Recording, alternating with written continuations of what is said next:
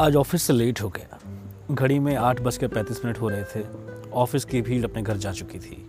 Metro की रफ्तार भी कुछ बढ़ रही थी, पर आज शायद मेट्रो को मुझसे या मुझे मेट्रो से कुछ ज़्यादा ही प्यार हो गया था, जो भागते भागते मैं मेट्रो में चढ़ ना सका।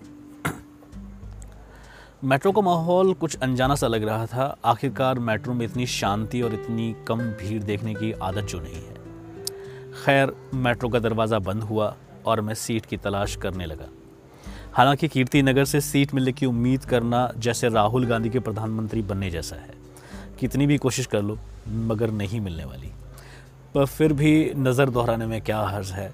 आँखों की पुतलियाँ घुमाई तो सीट तो नहीं, मगर एक हुस्न की परी नज़र आई।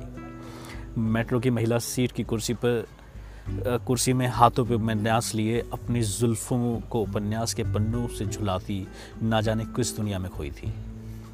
मैं उसके सामने खड़े हो हैंड हैंगर से झूल कर उसकी खूबसूरती को निहारने लगा। सुना था पहली नज़र में भी प्यार होता है। शायद अब मुझे प्यार की अनुभूति हो रही थी। मेरी आँखें उसकी सुंदरता निहारने में इतनी लीन हो गईं कि चाहते हुए भी मैं अपनी पुतलियों को भटका नहीं पा रहा था। तभी बाजू में बैठे बुज़ुर्ग उठे और दरवाजे की तरफ़ चल दिए और मैंने शीते की रफ्तार से उसके बगल वाली सीट में जाकर बैठ गया। खैर गौर किया तो देखा कि वो डॉन ब्राउन की द लास्ट सिंबल पढ़ रही थी। किताब पढ़ती और मंद बंद हंसती। उसकी इस अदा पे मैं इतना खो गया कि पता भी ना चला कि कब मेरा स्टेशन निकल गया। अब निश्चय कर लिया, मैंने कि आज बात करके ही रहूँगा। अपने बस्ते से मैंने भी प्रेमचंद की गोदान निकाली और बीच में से पढ़ने लगा। वो मेरी किताब की तरफ़ देख, फिर अपनी किताब पढ़ने में लगी। उपन्यास पढ़ने का मेरा कोई इरादा नहीं था।